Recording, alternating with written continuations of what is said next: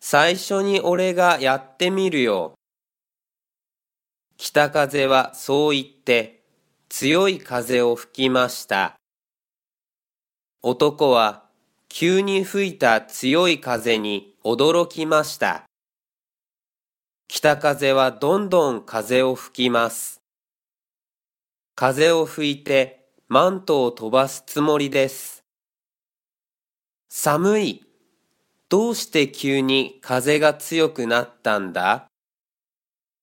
男はそう言うと、もう一枚マントを出して急いできました。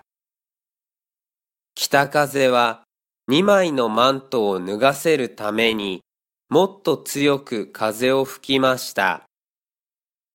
男はマントが飛ばないようにしっかりと手で持ちました。